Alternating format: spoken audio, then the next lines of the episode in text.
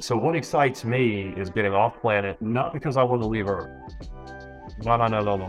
We need to use space technology to help save life on Earth, protect the environment. This is an environment, a place where we live. We don't need to foul our lives. I think we need to be developing the capability to get energy from space instead of burning fossil fuels, things like space solar power. I think we ought to look to space for helping us solve the climate crisis by perhaps sunshades at the Earth's sun L one to help offset climate change, temperature increases. And I think we ought to start moving industry and mining off world so that we can no longer damage the, the nest that we're being.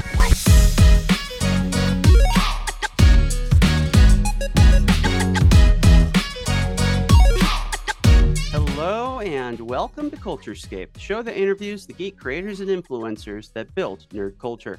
If you are watching or listening to this, there is a strong case that you are into science fiction, and I'm sure you've imagined stories about traveling to other worlds with concepts like faster-than-light travel, the concept of generation ships and antimatter drives, and of course things like solar sails.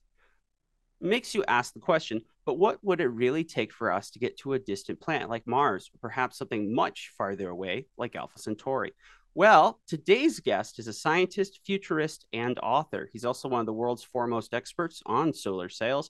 His latest project with Baen Books is an anthology uh, collection exploring these ideas titled Humanity's Hope for a Better Future at a New Star.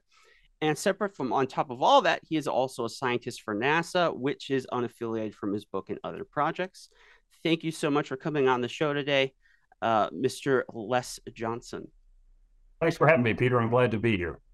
Yeah, I, I greatly appreciate it. Researching your work, seeing what you've done. You're, you have quite an impressive resume. Um, I, I forgive me because I'm probably going to ask a lot of those really stupid questions you probably get all the time.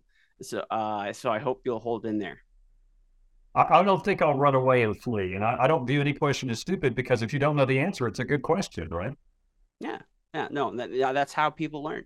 Okay, so let's start here. Tell us about uh, your book. Well, sure. Uh, the title of the book is actually The Ross two forty-eight Project. I have a copy of it here. Uh, Humanity's Hope for a Future at a New Star is kind of the subheading to that.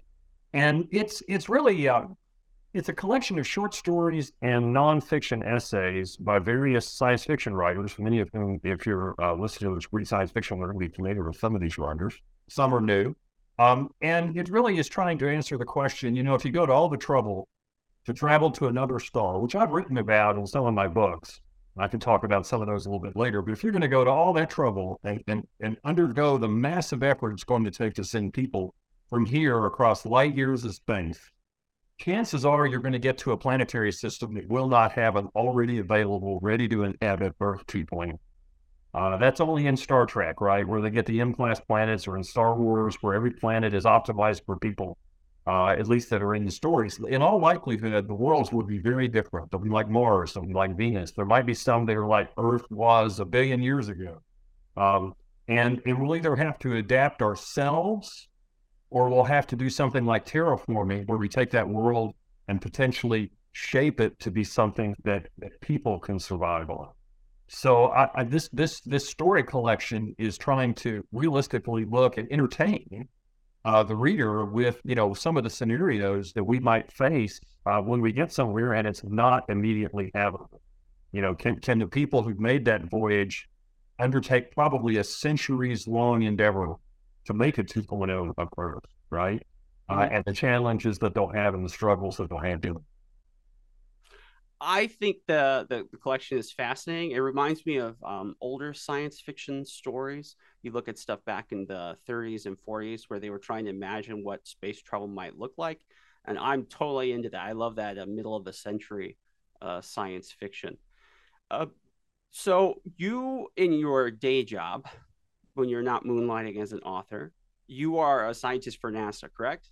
That's right. Yeah, I do advanced in-space propulsion, which is a fancy way of saying I do what happens. I, I get the spacecraft, uh, try to come up with ways to get spacecraft faster across deep space. You know, rockets, talk about mid-century. Rockets are last century, man. Uh, that's how we get off the ground and get to space, but they're terribly inefficient, pound for pound.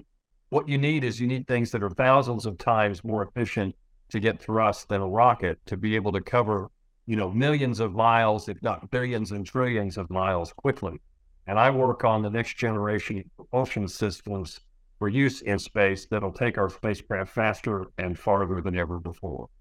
So that's that's what I've spent most of my career working.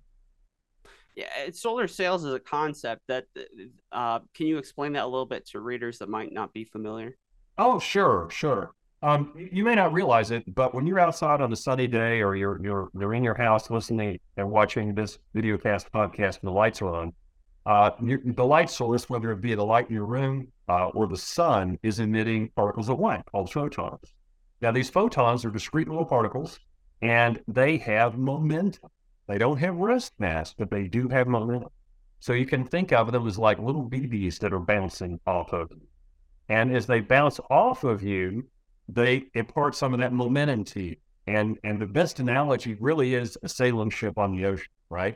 You put the big sail up on a mast, the wind blows. As the wind reflects from the sail, it pushes on the sail. The sail's attached to your sailing ship by this big mast, and it drags your ship with it, right? Well, the light in the room or the light outside on a sunny day is reflecting from you, and it's pushing. Now, compared to the wind, it's a very, very small push. In fact, if you were to go out at noon on a sunny day, low humidity, humidity and the sun is right overhead, the amount of force of sunlight on two football fields of area is the same as you would feel holding a quarter and a nickel in your hand. Not much force. But when you get out of Earth's gravity, away from the atmosphere, and you're in space, Newton's laws work really, really well. And as this light reflects from this large, lightweight, reflective sail that looks like a big, lightweight sheet of aluminum foil, it's going to push on it, constant. The sun's always shining in space, right? And that constant acceleration can take a spacecraft at very high speeds, can make it very efficient, pound for pound, at doing deep space travel. So uh, we're, we're working on this t- capability. It's been demonstrated in low Earth orbit. Uh, the Japanese flew a demonstration in deep space back in twenty ten. NASA, under my leadership, uh, technically for the sail, launched one last November on the Artemis one launch as a secondary payload. But unfortunately, like many of the secondary payloads on that flight, there were ten small spacecraft that were flown there. Um, our spacecraft never called home, so it never had a chance to deploy the sail or demonstrate it. If things had been working as they were supposed to be working, I would be in the Mission Operations Center right now, uh, helping the sail navigate its way to an asteroid. But we're trying to recover from that and come up, get another demonstration put together so that we can actually start using solar sails for small spacecraft uh, in space for science purposes in the future. So we'll look at them. One of the problems I believe with solar sails, and you can tell me if I'm wrong, is that uh, as we understand them, that they may not be like the best option for if you're trying to, you know, get humans to travel through space, but they are great for smaller craft. Is that, do I have that about right? That's right. And that's because of the technological limitations we have right now. Remember, I mentioned that it took a, uh, an area equivalent to two football fields to get just basically the amount of force as a quarter the exerts in the palm of your hand. And when you do that and you think about, okay, everybody, eyes don't glaze over. We're going to do a little math. If I had a whiteboard, I'd draw it on there. I'd get my, my jacket out that has a patch on the sleeve so I look like a university professor, right? Here we go. Force equals mass times acceleration. F equal ma. That equation's got a balance. And at any distance from the sun, if this is my sail and the light's reflecting from it, there's a certain amount of force on that area, right? And it's fixed because the sunlight's constant. It's shining on it. And what that means is for the spacecraft that's attached to that sail to start moving, it's got to get acceleration. And you want that A to be large. People are having nightmarish visions of, of middle school algebra at this point. What you want is that A to be large. And that means in order to balance the equation, the M, the mass term, has to be small. And right now we can only build sails of a certain size. And therefore we can only get so much acceleration out of them, which means we can only use small spacecraft. Now, in the future, with better materials, we might be able to do like they do in Star Trek, Star Wars. I think one of the Star Wars movies, they had a they had a solar sail on an evil guy's ship, Doku or something like that. By the way, it was a poor design. It was a black sail. I could double the efficiency immediately by making it more reflective. But they didn't consult me in the movie until they should have. Um, so what you want to do in the future is you might have sails that instead of, you know, thousands of square feet in an area, they might be square miles. an area. And then we can attach human spacecraft to it. But for now, we can't build anything that big, so we have to use small spacecraft. Yeah, yeah, that's that's almost that's mind-boggling to me to imagine a spacecraft that's miles long. But yeah, it, it seems like for a lot of the projects, especially if you want to travel outside our solar system, you would have to have something with uh, maybe not necessarily that big, but it has to have a huge amount of capacity. Well, yeah, the spacecraft wouldn't have to be that big. That's how big the sail would be. Mm-hmm. Uh, to, just to give you an example, uh, the one we launched back in November had it deployed. The spacecraft was the size of two loaves of bread, okay? But the sail was the length of a school bus on each side, okay? And in the middle of that sail was the spacecraft, and it was the size of two loaves of bread. Uh, we're working on one now. It's called Solar Cruiser, where the spacecraft is about the size of a uh, a large garbage can, okay? One of the big, you know, gallon, fifty-gallon drum garbage cans. But the sail is almost twenty thousand square feet, okay? So it hits, you know, the floor area of Home Depot. So, you know, the spacecraft can be smaller than the sail in area, but those sails are really thin because they have to be lightweight. So they're thinner than a human hair.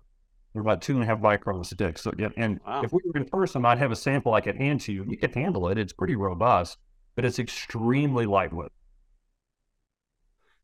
It's it's pretty amazing stuff. You were you were working on the the tech that will be a huge part of, you know, interplanetary space travel in the future. It, it's kind of fascinating to me to talk to you because you're out, you're an actual scientist, you're an actual person that's working on these projects. You know, that maybe not, you know, my day, but you know, my kids or grandkids' day. This stuff is going to enable them to, you know, to travel to who knows where, you know, Pluto or beyond. I think we're going to go to the stars with the sail. In fact. Um, my recent nonfiction book that came out last fall from Princeton Press, I've got the cover back here. It's called Traveler's Guide to the Stars. It's a nonfiction book that talks about how we might really go to the stars. And in the book, I go through a lot of the advanced propulsion options that I've looked at over my career, things like fusion, uh, fusion drive, antimatter, uh, wormholes, all those kind of things, and, and kind of giving my assessment of what's the most realistic thing you might be able to do. And I believe it'll be a uh, a descendant of a solar sail, the sails we're working on now, that will be propelled not just by sunlight, but by high-energy lasers. I think we'll have big lasers out in space that are like gigawatt-class lasers that will shine really bright light on the sails to accelerate faster and faster out of the solar system. And I think that's how we'll send our first robotic probes to another star um, in a reasonable trip time, which I mean a few hundred years, not tens of thousands. So I, I can see that happening in, in your kids' lifetime easily. Not with people. It'll be a robotic probe. But I think the first interstellar robotic probe you can be launched within the next few years. That's yeah. It's really exciting stuff. Yeah. Uh, I'm sure you have a very cool field that you work at. So help help people, help myself and the listeners here. So what are the the logistical hurdles that it would take for us to go from our planet to a place like Mars with humans uh, involved in that equation? Because I think a lot of us have this, this in our heads, we're thinking, you know, just like the lunar missions, uh, you know, you have a rocket, you have the multi-piece part, you get to the moon, you come back. Yeah, it's not as simple as that, right? Well, the, the moon, we were able to put everything on a single rocket and launch it at one time. And and that made it a lot easier. Um, so the, the the rocket that carried the astronauts to and from the moon was on the Saturn five. Uh, the lander that took them to the surface and back up from the surface to the rocket that brought them home was on the same launch. And you didn't have to do in-orbit assembly of anything. You just had to do a lot of in orbit, which was pretty hard in nineteen sixty-nine, right? Uh, but they did it. Uh, to go to Mars is a lot more complicated. Uh, Mars is much farther away, and you have to have a lot more energy to get there in a reasonable amount of time, which means you need a lot bigger rockets, a lot more propellant. Uh, you have to send enough supplies, not just for a week trip like we did to the moon, but realistically, trips to Mars are going to be round trip at best three years. So you've got to send a habitat large enough to keep your crew Uh, able to move around, exercise, uh, get away from each other. I don't know about you, but I can't imagine being locked in the Winnebago with my three best friends for three years. I mean, someone would not lie. Yeah, they're, they're probably not going to be your three best friends by the no, time that's right? done. So people are going to need, you know, their own space. They're going to need places to exercise, that kind of thing. So the vehicle has to be not huge, but it has to be, you know, something like the space station where people stay here, bring your town. And, and we've gotten used to doing it. But it's pretty big. And in order to move that to the speeds you need to get to to get to and from Mars, you have to have a pretty big propulsion system. Now, we could do that with chemical rockets today in that three-year term, but you would have probably, you know, five to ten launchings of big rockets like the, the Starship or NASA's Big Launch System filled totally with just rocket propulsion that you would put together in stages up in space like Tinker Toys, and burn through the fuel, and after you've used that, you throw away one of those stages, and you go to Mars, and have your lander, come back up, and have more stages to come back. Now, we could do that chemically, and, and we probably could have done that in the seventies. Uh, the problem is, you know, understanding biological effects of people in deep space over three years, the space radiation environment, keeping them alive, the technology to do a lander, to not just go down to a small moon, but a planet, right? And safely bring people back up to space from that planet. So you'd have to build, you know, a rocket designed to lift off from another world, which we've really not done much of here. Um, and it's all doable. I, I think it's just a matter of, of resources and will at this point to do it with existing tech. Now, if you if you want to use less propellant, fewer launches, make it less complicated, you you use what's called a nuclear thermal rocket. And these are doable. We've tested one in the world, in the U S anyway, back in the sixties, where the project was put on the shelf. It was Project Nerva at the time. And there's a lot of interest in reviving that. There are some funded projects within the U S government uh, to do that. And basically a nuclear reactor driven spacecraft, a nuclear thermal rocket, instead of using the energy of chemical combustion, you flow the fuel over a hot nuclear reactor that generates power at your local nuclear power plant. And what that does is it superheats the exhaust, which provides essentially twice the thrust per pound of fuel. So you can cut your fuel load in half uh, if you have a nuclear thermal rocket. Now, that nuclear thermal rocket wouldn't be used to get from the surface of the Earth to space. You use a conventional rocket for that, for safety reasons. Uh, you wouldn't use the nuclear stage until you were safely out of space, away from the Earth, so there was no risk to the Earth, really firing up, go to Mars and come back. Uh, that would reduce the trip time a little bit, but its biggest payoff is it reduces the amount of mass you have to launch. And it, at, you know, five to ten thousand pounds or dollars per pound of payload, that's expensive, all that fuel launch. So we could do it today also with nuclear rockets. So I think a Mars mission, I see that happening maybe, you know, while I'm still, you know, walking on the planet. I think it's uh, the first humans to, to go set foot on the planet and do exploration. It's doable. Just a matter of, do we want to do it in order to limit the A twelve? Yeah, that, that's kind of what I get too. It feels like that that is a totally doable thing, except it feels like, and I'd love to hear your your thoughts on this since you are a science fiction writer on top of a scientist. It feels like the the cultural obsession or the interest uh, in the U S around the world for uh, projects like that, space travel, it seems quite a bit dimmed, even from like my parents' day. It's so it's like these things are doable, but it, you know, you have to get the funding, you have to get the permission, you have to be able to make it happen. And uh, I don't know. I don't know. That that seems like a tricky thing to try to maneuver. Why do you think that is? Why do you think, although we have a huge cultural interest in like science fiction, there isn't the same kind of buzz for things like NASA, like rocket propulsion, like the projects that you're working on?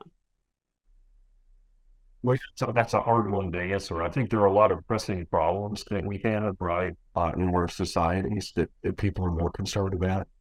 Um, and it's hard to, you know, prioritize, you know, feed the hungry, go to bars, right? I don't, I don't think it's that simple a dichotomy because the amount of money that is spent on space exploration is extremely small compared to the rest of the budget. I think NASA gets something on the order of three tenths of one percent of the total budget. It's, it's very, very small.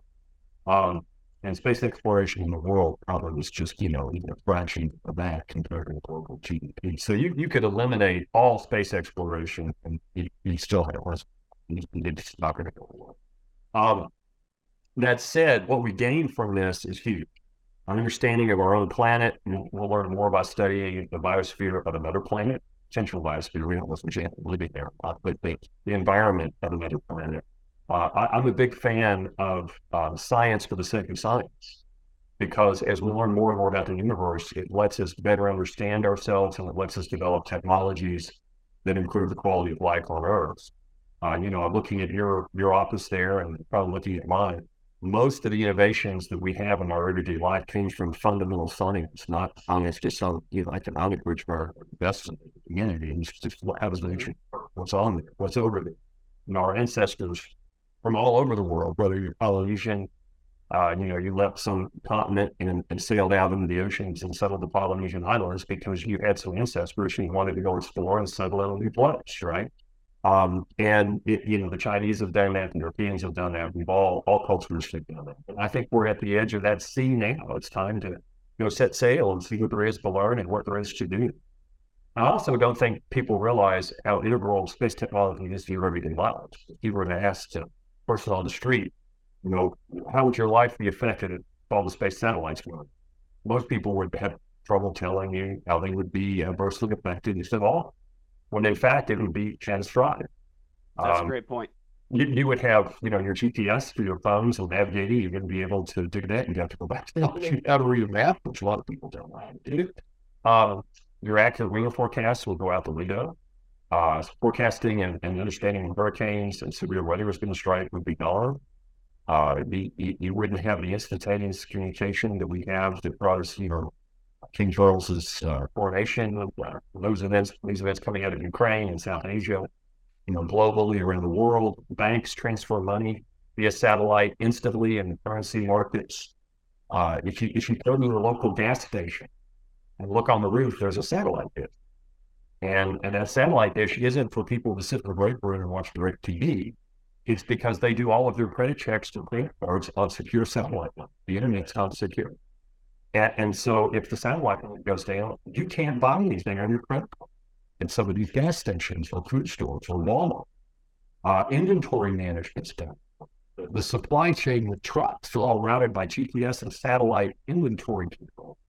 So, and that's not even the military aspects of it, you know, watching what the other people are doing to make sure they're not in a surprise attack of some kind, which helps keep the peace. And, and I think this, This space infrastructure moves people would say, well, space is not relevant. Like, well, yes, it is. You use it every day and you don't realize you use it. Your modern life depends on it. And you have no idea how bad it would be if we lost access to space. And so this, this evolution of people in space, space mining, lunar exploration, lunar settlement, cislunar art, you know, industrial development for resources that are scarce on Earth, space solar power, all of those things are ultimately going to benefit us here on the ground, and it's going to come from exploration and development. So I, I'm not, you know, I'm not a shy wallflower about that. Of course, and, and and I really believe we need to shout it from the rooftops. Yeah, nor should you be a wallflower. Uh, uh, one of the great points, uh, previous interview guest we had, Patrick Chillas, who I believe is another author for Baen.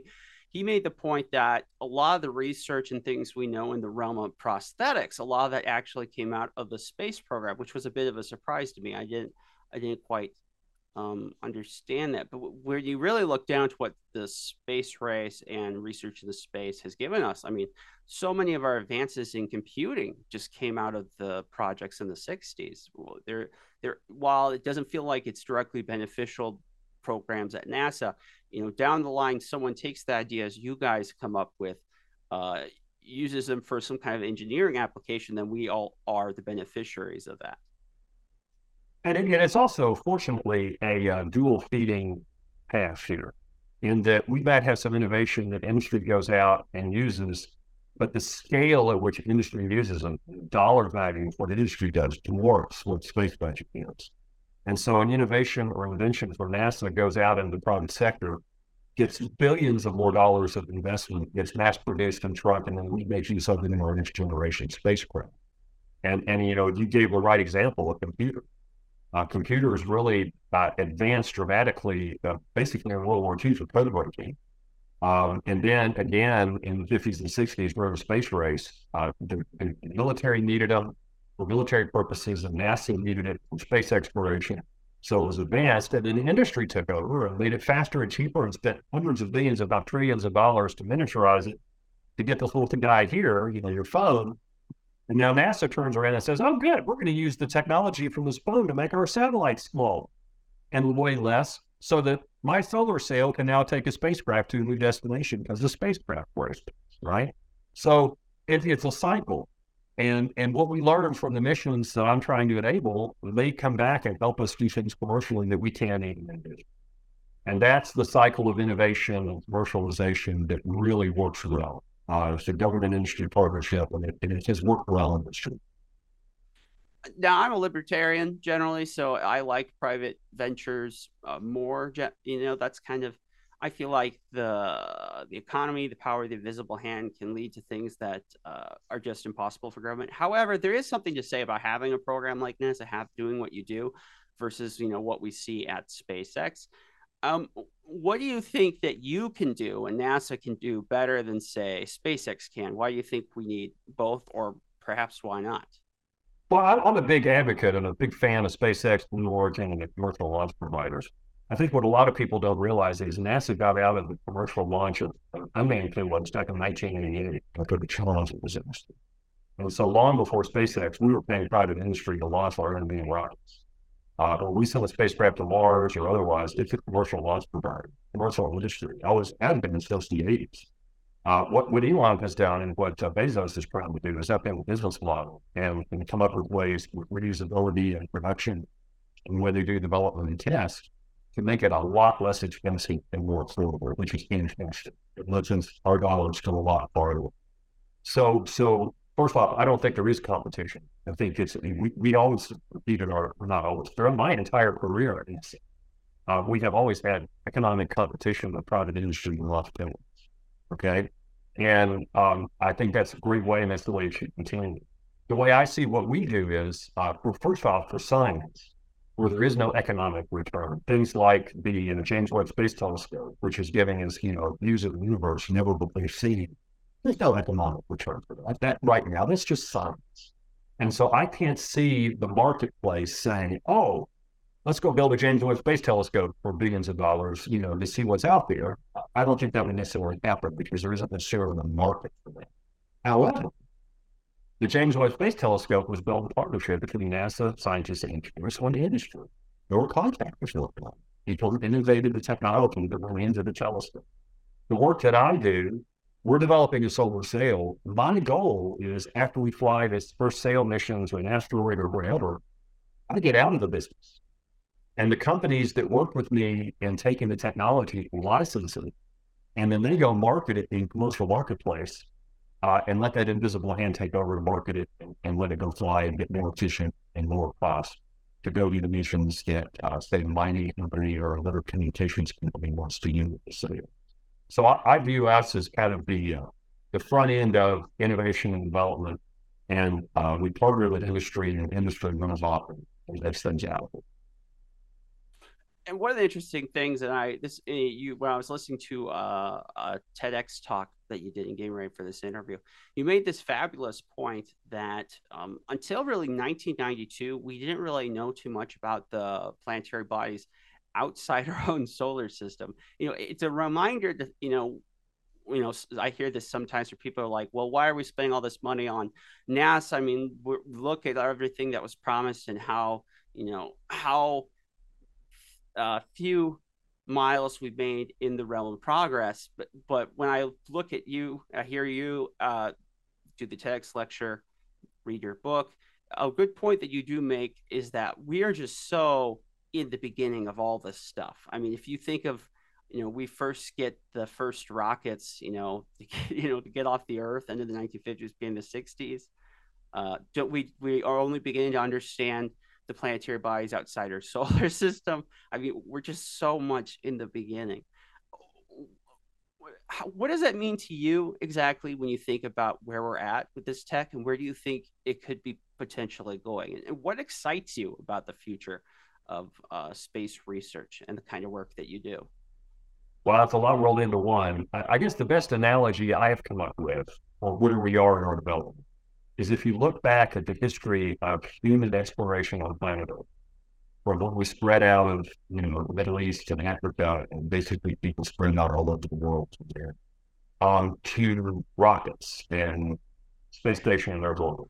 I would compare the state of technology we are today for interstellar travel on that, you know, relative to where those first explorers were. When it should need. Okay. So we're trying, we're figuring out how to put something in the water and go a few miles downstream of our hats by floating downstream. Okay, I'm not even sure we have a paddle in our canoe right now. So with regard to, you know, com, you know, to make that comparison from out of Africa to the space station, you know, our, our status for getting to Alpha Centauri is we're in a canoe floating down. Okay, it's going to be a while before we have steamships. Uh, uh, you know, electric power engines, nuclear submarines, and rockets and, and spaceships to, to get to Alpha Centauri. That said, um, it is a super exciting. This is the most exciting time for space exploration in my lifetime since I was born in nineteen sixty-two. Uh, I was uh, seven years old when Neil Armstrong walked up there. I remember my parents waking me up. It was late at night. It was eleven o'clock. Uh, it was a little black and white television. Imagine that, a grainy black and white television. I was probably wearing little footy pajamas, right? And I got to watch this historic event. I had no idea what was happening uh, until afterwards, then I got all excited about space. The people that are making the innovations happen today, that are making space exciting and accessible, are the billionaires who are my generation, who saw that when they were children and said, I'm going to help make that move forward. And they got money. And they're doing it, right? They're making it more affordable and more economic. So I view this as an echo space. I think this is the most exciting time in space development since nineteen sixty-eight. So, and uh, if we play it right, it'll continue. Uh, my big fear is that it's dependent on the personalities of the people who run these companies. And if something happens to them, then it all just kind of bounces. We have to institutionalize this revolution. Get companies that can find a way to make a profit, so that people will keep doing it like we do with communications and G P S and all the things I mentioned previously, so that the expansion of humans into the solar system changes. Um, so what excites me is getting off planet, not because I want to leave Earth. No, no, no, no, no. We need to use space technology to help save life on Earth, uh, protect the environment. This is a gardening planet. It's a place where we live. We don't need to foul our nest. I think we need to be developing the capability to get energy from space instead of burning fossil fuels, things like space solar power. I think we ought to look to space for helping us solve the climate crisis by perhaps sunshades at the Earth's Sun L one to help offset climate change, temperature increases. And I think we ought to start moving industry and mining off the world so that we can no longer damage the, the nest that we're in. Um, so I envision a future in a few hundred years where we're getting clean energy from space, our, our resources for our electric infrastructure are not coming from Africa and children being forced to work in mines to get cobalt uh, for Chinese, you know, battery manufacturers, but we're getting it from asteroids uh, and, and we're powering our automatic clean energy from space. So I have a, a very uh, glass half full utopian uh, view of what the future can hold for us if we put our minds to it. I think this is a very exciting time to be alive. My dad is a huge uh, space buff, NASA buff. He's really into all this stuff. So that's kind of why I'm a bit more familiar than the average person. So, like the idea that we we, we already have commercial space travel on some level. Uh, it, it's not, I mean, we're not traveling to the moon yet, but it, it is. You can get off of uh, Earth's basic atmosphere, so that's pretty good. Um, you know, we are looking at the commercialization of like maybe mining asteroids. Uh, maybe we can do even there are projects I know going on in the Antarctic. They're looking at like, okay, so how could we possibly make a colony on the moon work? You know, how could we meet those um, conditions? So that's all super exciting. I mean, I really am excited to see what we are capable of doing in the future. However, like you point out, part of the problem with uh, space research, this area, you know, we're trying to to make the dreams of tomorrow reality now, is that the the just the astronomical uh, numbers of money that you have to do, have to work on these projects. It's no, no. Let's put this into perspective. No, no, no, no. Okay. Yeah, it's expensive. Doing anything is expensive. I, I, I would say that if you go out and you get in your car and you drive across town, uh, every mile of interstate is like a million dollars to build. or okay? Uh, that bridge that you drive across the river, that was probably ten, fifteen million dollars bridge to build. Uh, anything we do that's a big infrastructure takes money. Uh, space exploration and space projects are not that much more expensive than other things we do as a society. They really are. Uh, the, the comparison I like to give is, uh, and this is way outdated because the U S budget has gotten much larger than when I first did this. Um, if you take uh, a, a bag of pennies, okay, and you say each penny is worth a billion dollars with a B, okay, NASA stacks up twenty-three pennies, okay? And then you dump out a bag full of pennies, each representing a billion dollars for the rest of what the U S government spends money on. And you're dumping out about five thousand pennies, okay? Compared to NASA's twenty-three. So I have to I have to challenge the assertion that it's astronomically expensive. It isn't. It is expensive for you and me. I don't know what a billion is. I have no idea. That's unfathomable to me. My retirement savings are, you know, you know, like this. However, in the scope of what government does, they could eliminate NASA completely and it would make no difference in our budget deficit at all, practically speaking. Uh, it would just be not even noticed. It would be error in the ground, right? Mm-hmm. So I'm sorry to, to jump on you about that. Oh, no, you're fine. You're fine. I, I, I want to hear... Your take on this, your opinion? Well, to realize this, the scope. We don't get any, NASA, I won't say we, because I'm speaking as an outside person. I'm looking at all the data. You can look at NASA's budget on the internet. N- NASA doesn't get anywhere close to what other federal programs get. It either does. And, and it does as much as it can with a little. And uh, I think it's a lot for you and me. I'm not trying to make light of the fact that a billion dollars is real money. But in, in the context of, of the massive loss of money that we spend on other things, it's a small fraction of what we do as a society. My my point that I was trying to get to is that the work you do, places like SpaceX, it's really dependent on the whims of, of either the people the people who either hold the purse strings or people who are billionaires, you know, uh, Elon Musk, Peter Thiel types. And so I can't fund a own space program. Yeah, not going to happen. You're exactly right. Yeah, yeah. So it, there is always that concern when you're so reliant on personalities, or you have to keep, you know, you have to go keep with wherever the tides take you. I mean, that that makes people like you, your job a bit more difficult, because you like you want reliable funding. You want to know that the project you're working on tomorrow, today, you'll be able to try and to complete tomorrow. And, and that's been difficult um, because uh, it, it's just difficult to sustain funding across uh, presidential administrations and across Congresses, because they all are responsive to their electorate and the people who elected them, and they have their own priorities, and that guides how they tell their federal agencies to spend them on. And again, in the private sector, you know, you've got the whims of what the C E Os of these companies want to do with their money, right? Um, so you're exactly right. For something like this, unless you're independently wealthy like those folks, which most of us are not, uh, you really are at the whims of other people's decision-making in terms of spend. So hopefully it ha- I mean, it has been a blessing to have something like uh, SpaceX. I mean, it, that is a good thing. That is a, that is a positive change, but you know, it, that doesn't completely solve the issue or the concerns that you guys have. So tell us a little bit about yourself, Les. Uh, how does one become a, a scientist slash book author? What, what was your journey uh, to becoming this uh, very interesting person that you are? Well, I appreciate you being interested in what I do. I have to tell you, I, I feel uh, truly blessed.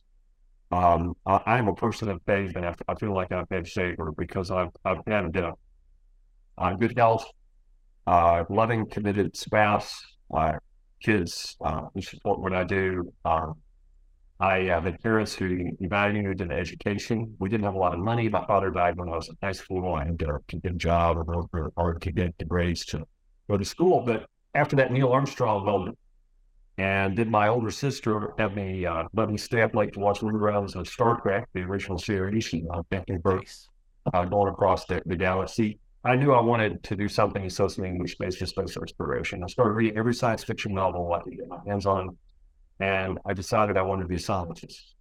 And I didn't really know what a scientist did at the time, but by golly, I wanted to be one, because I knew I'd never get astronaut because I had glasses that were as thick as Coke bottles when I was, you know, a teenager. Uh, so yeah, that couldn't be a pile over anything like that. So the astronaut fittings never ran or any of mine. Um, and so I, I got good scholarships. I went to a good liberal arts college in Kentucky, Pennsylvania University, and originally from Appalachia, Kentucky. I uh, went to Vanderbilt for graduate school. Um, applied to NASA, did a job at NASA, all the while reading science fiction. Uh, the person funded by graduate research at Vanderbilt had an opening here at NASA Marshall in Alabama, and I applied. I thought it would be a good spot to get that job, and he didn't hire me. Darn it. Uh, so I had to take my lumps, uh, and I ended up working for a contractor that was doing defense space research. It was Ronald Reagan's Star Wars defense effort, and he's just learning aids.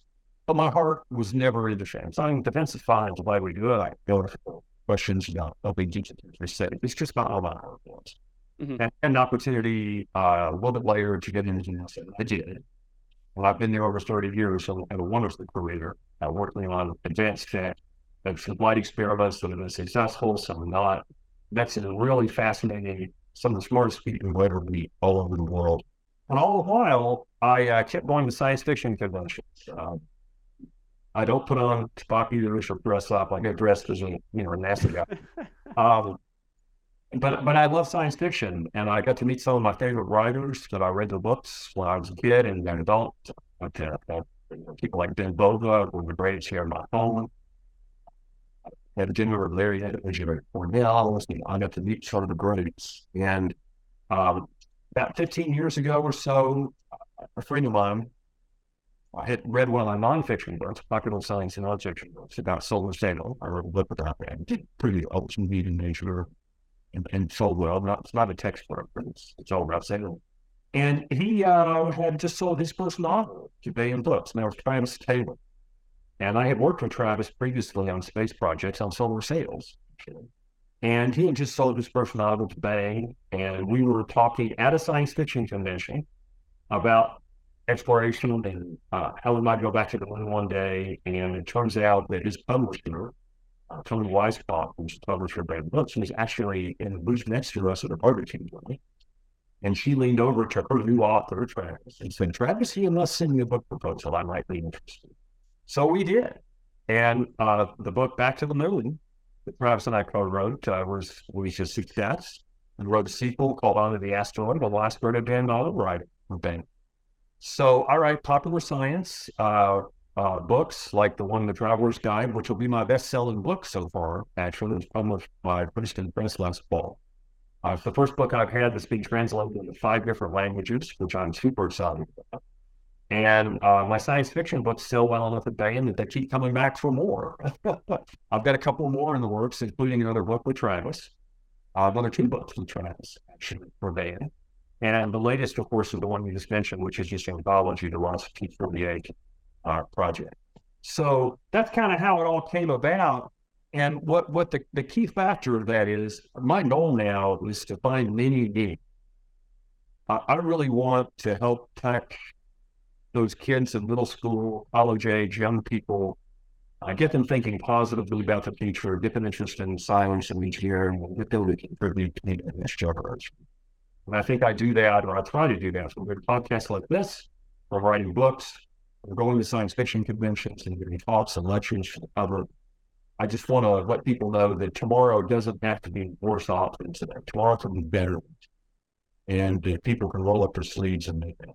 So that's my story. Well, that is a nice story. Uh, it is true that inside every scientist is a nerd. Uh, it seems like you see these surveys every now and then that will we'll look at uh, faculty, or they'll look at people who are working in the science field. They'll ask them questions like, what inspired you to go down their path? And, you know, some of the most common top answers, of course, things like Star Trek, uh, Star Wars is another one up there. Uh, it is, it really is fascinating. It kind of puts a smile on my face when I think about, wow, you know, these the work by these people who are in the world of fiction, how they inspired so many people to try to take that and make that reality. I, I just think that's one of those fascinating, uh, cool, positive things that has come out of geekery. That was kind of, it sounds like that was kind of what it was for you too. Oh yeah.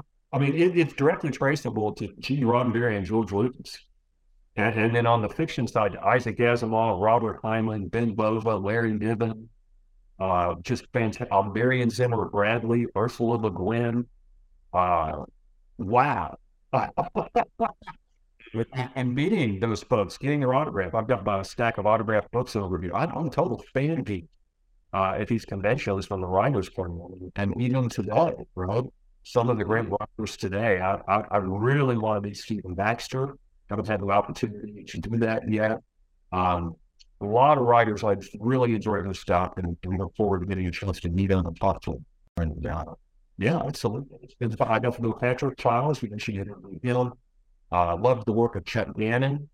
Chet is just a great writer. I, I really enjoy this stuff. Uh, there are a lot of good folks out there writing inspiring, entertaining science fiction. Is there anything right now that you're you're into, like you're watching? So have you like watched the newest season of Picard, which is pretty good? Is there any uh, stories or books that you're really into at the moment? Well, I really, really like uh, the books that are at the basis of The Expanse. Um, I haven't watched The Expanse because basically it's too close to the books, and I love the books. Leviathan Waits by uh, the two guys who write as James S. A. Corey. Uh, it was really it was really funny because I started reading that book mine, which was a mistake, uh, because I didn't want to go to bed. I was afraid I was going to miss something. Which I could write that well. Um, so I'm really into that. And as far as shows go, oh my God, uh, Star Trek: Strange New Worlds. That has to yeah. be the Star Trek since the original Star Trek. And I love The Mandalorian. Um, I'm, I'm not as huge a Star Wars fan, but boy, if it was all as good as The Mandalorian, I'll be back in it. Uh, you know, I mean, that's just been a great, a great show. Um, if you like dystopic, which I don't generally like, I would hate this show if it hadn't had a positive ending. Fortunately, I won't give this thing away. It did have a positive ending. It was called The Dark. It's a German series that's on Netflix. Yes, I have seen that, yeah. Uh, it's well worth investing your time in. It's time travel done right. And uh, again, if it had a dystopic ending, I would never recommend it, but it did. And so I would recommend people maybe check that out on Netflix. It's, it's really well written. Yeah, it's like uh, it's like a bit more scientific adult version of Stranger Things to describe people who haven't seen it. It, it really is good, though. It is worth your time. Maybe not like something to watch with the kids per se. No, but it's heavy for that. No, yeah. no, no, no. Uh, and you have to be in the mood for it. But I, I'll, I'll tell you, I got hooked, and I got hooked seriously hooked at the end of season one and season two, and I really, really loved the whole story arc. And the ending was just phenomenal. It's well worth watching out of it. It makes me feel a little better, though, to hear you say that, you know, you have to be careful not reading at night because then you won't you won't go to bed on time. You'll be tired in the morning. I have this problem often, so it's glad that me, a rather undisciplined person, uh, at least has this common with uh, you. And you're right. Strange, uh, Strange New World is pretty good. I think there's been a lot of great sci-fi shows in the last five years. I think you would like The Expanse. Uh, They didn't. They didn't adapt all the books so far. They kind of end right before they get more into the stuff with aliens. Um, but what for what it is, it is pretty good. I think overall you will you will enjoy that because I've read the books, I've seen the show. I probably will watch it eventually when the fresh in my den. But I, I read the books and I started watching it, and I knew everything that was going to happen. It was oh, like, oh yeah, okay, I, I understand what you mean. I need yeah. to need to wait until later. And you know, as a writer, my goal is to have that page turner to keep you up at one, right? So I'm going to continue striving for that as a, as a science fiction writer. Um, and I, I just really have a great admiration for, for authors who can take me. Uh, I, I find it inspiring from a, from a literary point of view, from a writing point of view. But I also like just good storytelling because, you know, good storytelling was people overcoming obstacles uh, to, to get out of a problem or fix a problem or to make a wrong right. And uh, I, I love that kind of thing uh, because I, I, I believe that's, you know, that's the striving of life, right? And mm-hmm. so I'm going to get preachy for a minute, and I'm going to tell all your listeners, you don't read dystopian literature. If it's got a downer ending, leave it on the shelf, unpurchased, right? We need people who are going to be thinking about problems and inspired by how to solve those problems, not people in general. Um, so uh, I, I, I am not a big fan of dystopian literature. There was a, a wave that was into dystopian fiction in the, the twenty tens. I think post-COVID, a lot of that interest has died down. I mean, it's still around some, but I don't think people are quite as into it as they used to be. What does your what do you, what, one, what do your coworkers think of your book writing and being an author? And what, what does your family think? Do they read your books? Do they ever have comments for you on that? Um, I don't know. I think my, well, my, my, my kids aren't really into science fiction all that much. We're young adults. I say kids, you know, they're in their twenties and early thirties. Uh, neither one of us big science fiction fan. They've been supportive. I have read a few of my books, not all of them. Uh, my wife uh, has read parts of the books, but she's also not a big science fiction fan. She's very supportive of what I do. She loves conventions and talking about the future, but just doesn't read much of that kind of literature. Um, and that's okay. I'm fine with that. Now, my coworkers have been surprisingly supportive. Um, they are enthusiastic about it, and I think they like the idea of the work that they're doing being popularized so that people might get a better appreciation of what they do. Because even, you know, I have to tell you, what I do is a great job, but it's still a job sometimes. And you do the grind sometimes. And they get in meetings, issues, and budgets, and, you know, difficult people that you have to deal with. You know, it's still this thing called work, right? And one of the things that help makes it tolerable is, A, you think about what you're doing and how exciting it is, and B, when it launches, it makes it all worth it, okay? But at the same time, when they're in the middle of it, to know that people on the outside are looking in and saying, hey, the, the general stuff that they're doing, advancing space technology for a better future, that's a big trick. And uh, I think the science fiction writing, hopefully, is an outreach, which is not the reason I do it, uh, for work purposes. I want, like I said, I want to inspire many people out there and entertain people, but I also wanted to learn something and gain an appreciation for the rest of I, I, it, when you said that your family doesn't really read your books, I can relate. This seems to be something I've noticed a lot with creatives. Is like they'll work on these big projects and maybe they might even be famous to people uh, out there outside their family, but then like their their actual family members have like they don't read it. They don't listen, they don't watch. I don't know why that is. That's kind of true for my my own family circle as well. Um, my mom sometimes reads and listens to my stuff, so that's nice, but that's about as far as it goes. I don't know why that is. Maybe it, maybe it's too close. So familiarity, Sammy? Yeah. Uh, you know, uh, to be biblical on you, prophets are never accepted in Islam jail, right? I think that familiarity kind of makes it think, what? I know this person. I know all the terrible things they've done. I remember when they failed that assignment. How can you possibly write a book somebody wants to read? Um, I think that's, and, and I don't think that's a conscious thing. It's just you're familiar with, they know you, you know, and uh, I don't know. It doesn't bother me in the least. They're all supportive. That's what counts. Um, True. And, and, I, and I really appreciate it. Well, uh, Les, this has been a lot of fun. I appreciate you taking the time to come on the show. Uh, where can people find your book? Where can they find you online if they want to follow uh, your work, your talks, your writings, et cetera? Sure. Uh, I have a website, les johnson author dot com, all one word, les johnson author, L E S J O H N S O N E D U T H N O R dot com, which you can put that in show notes. That'd be great. Um, mm-hmm. I am on LinkedIn as Les Johnson one. I got in early. Lots of Les Johnsons out there. Um, I am on Facebook. I have my personal page as well as a fan page. I have to warn people that there's also a Les Johnson author on Facebook who is an expert in fly fishing. That is not me.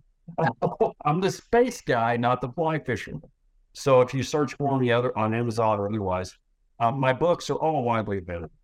Uh, they are published in physical book format. Uh, uh, Baen is distributed by Simon and Schuster, so you can find it at Barnes and Noble. Just about any major bookstore you can order them on Amazon. My audiobooks are on Audible, um, and they're ebooks and Kindle, Apple Bookstore, uh, uh, all these other formats. They're all generally available. Yeah, the other Les Johnson, Les Johnson on YouTube is like a hunting channel. I think he has like fifty thousand subs. I wonder if it's the same person as yeah, the fly fisherman. He's an outdoorsman, and he might be a, and a fisherman. And given how many viewers he has compared to me, I may have picked the wrong field to go. But YouTube or, or or Facebook with, because apparently going hunting and fishing is a lot more popular than thinking about space expensive exploration. just just a little bit, just a little bit. Well, Les, this was a lot of fun. Thank you for, for coming on the show. Um, we're going to wrap it up here, guys. Uh, quick shout out to my editor, Chris Holowicki, for uh, working on the podcast and helping make this whole show possible. Thanks again to the organizations, Young Voices, and of course, Baen Books, who help uh, produce and publish this podcast. And of course, thank you to all you listeners and viewers. And until next time, my friends, keep geeking out.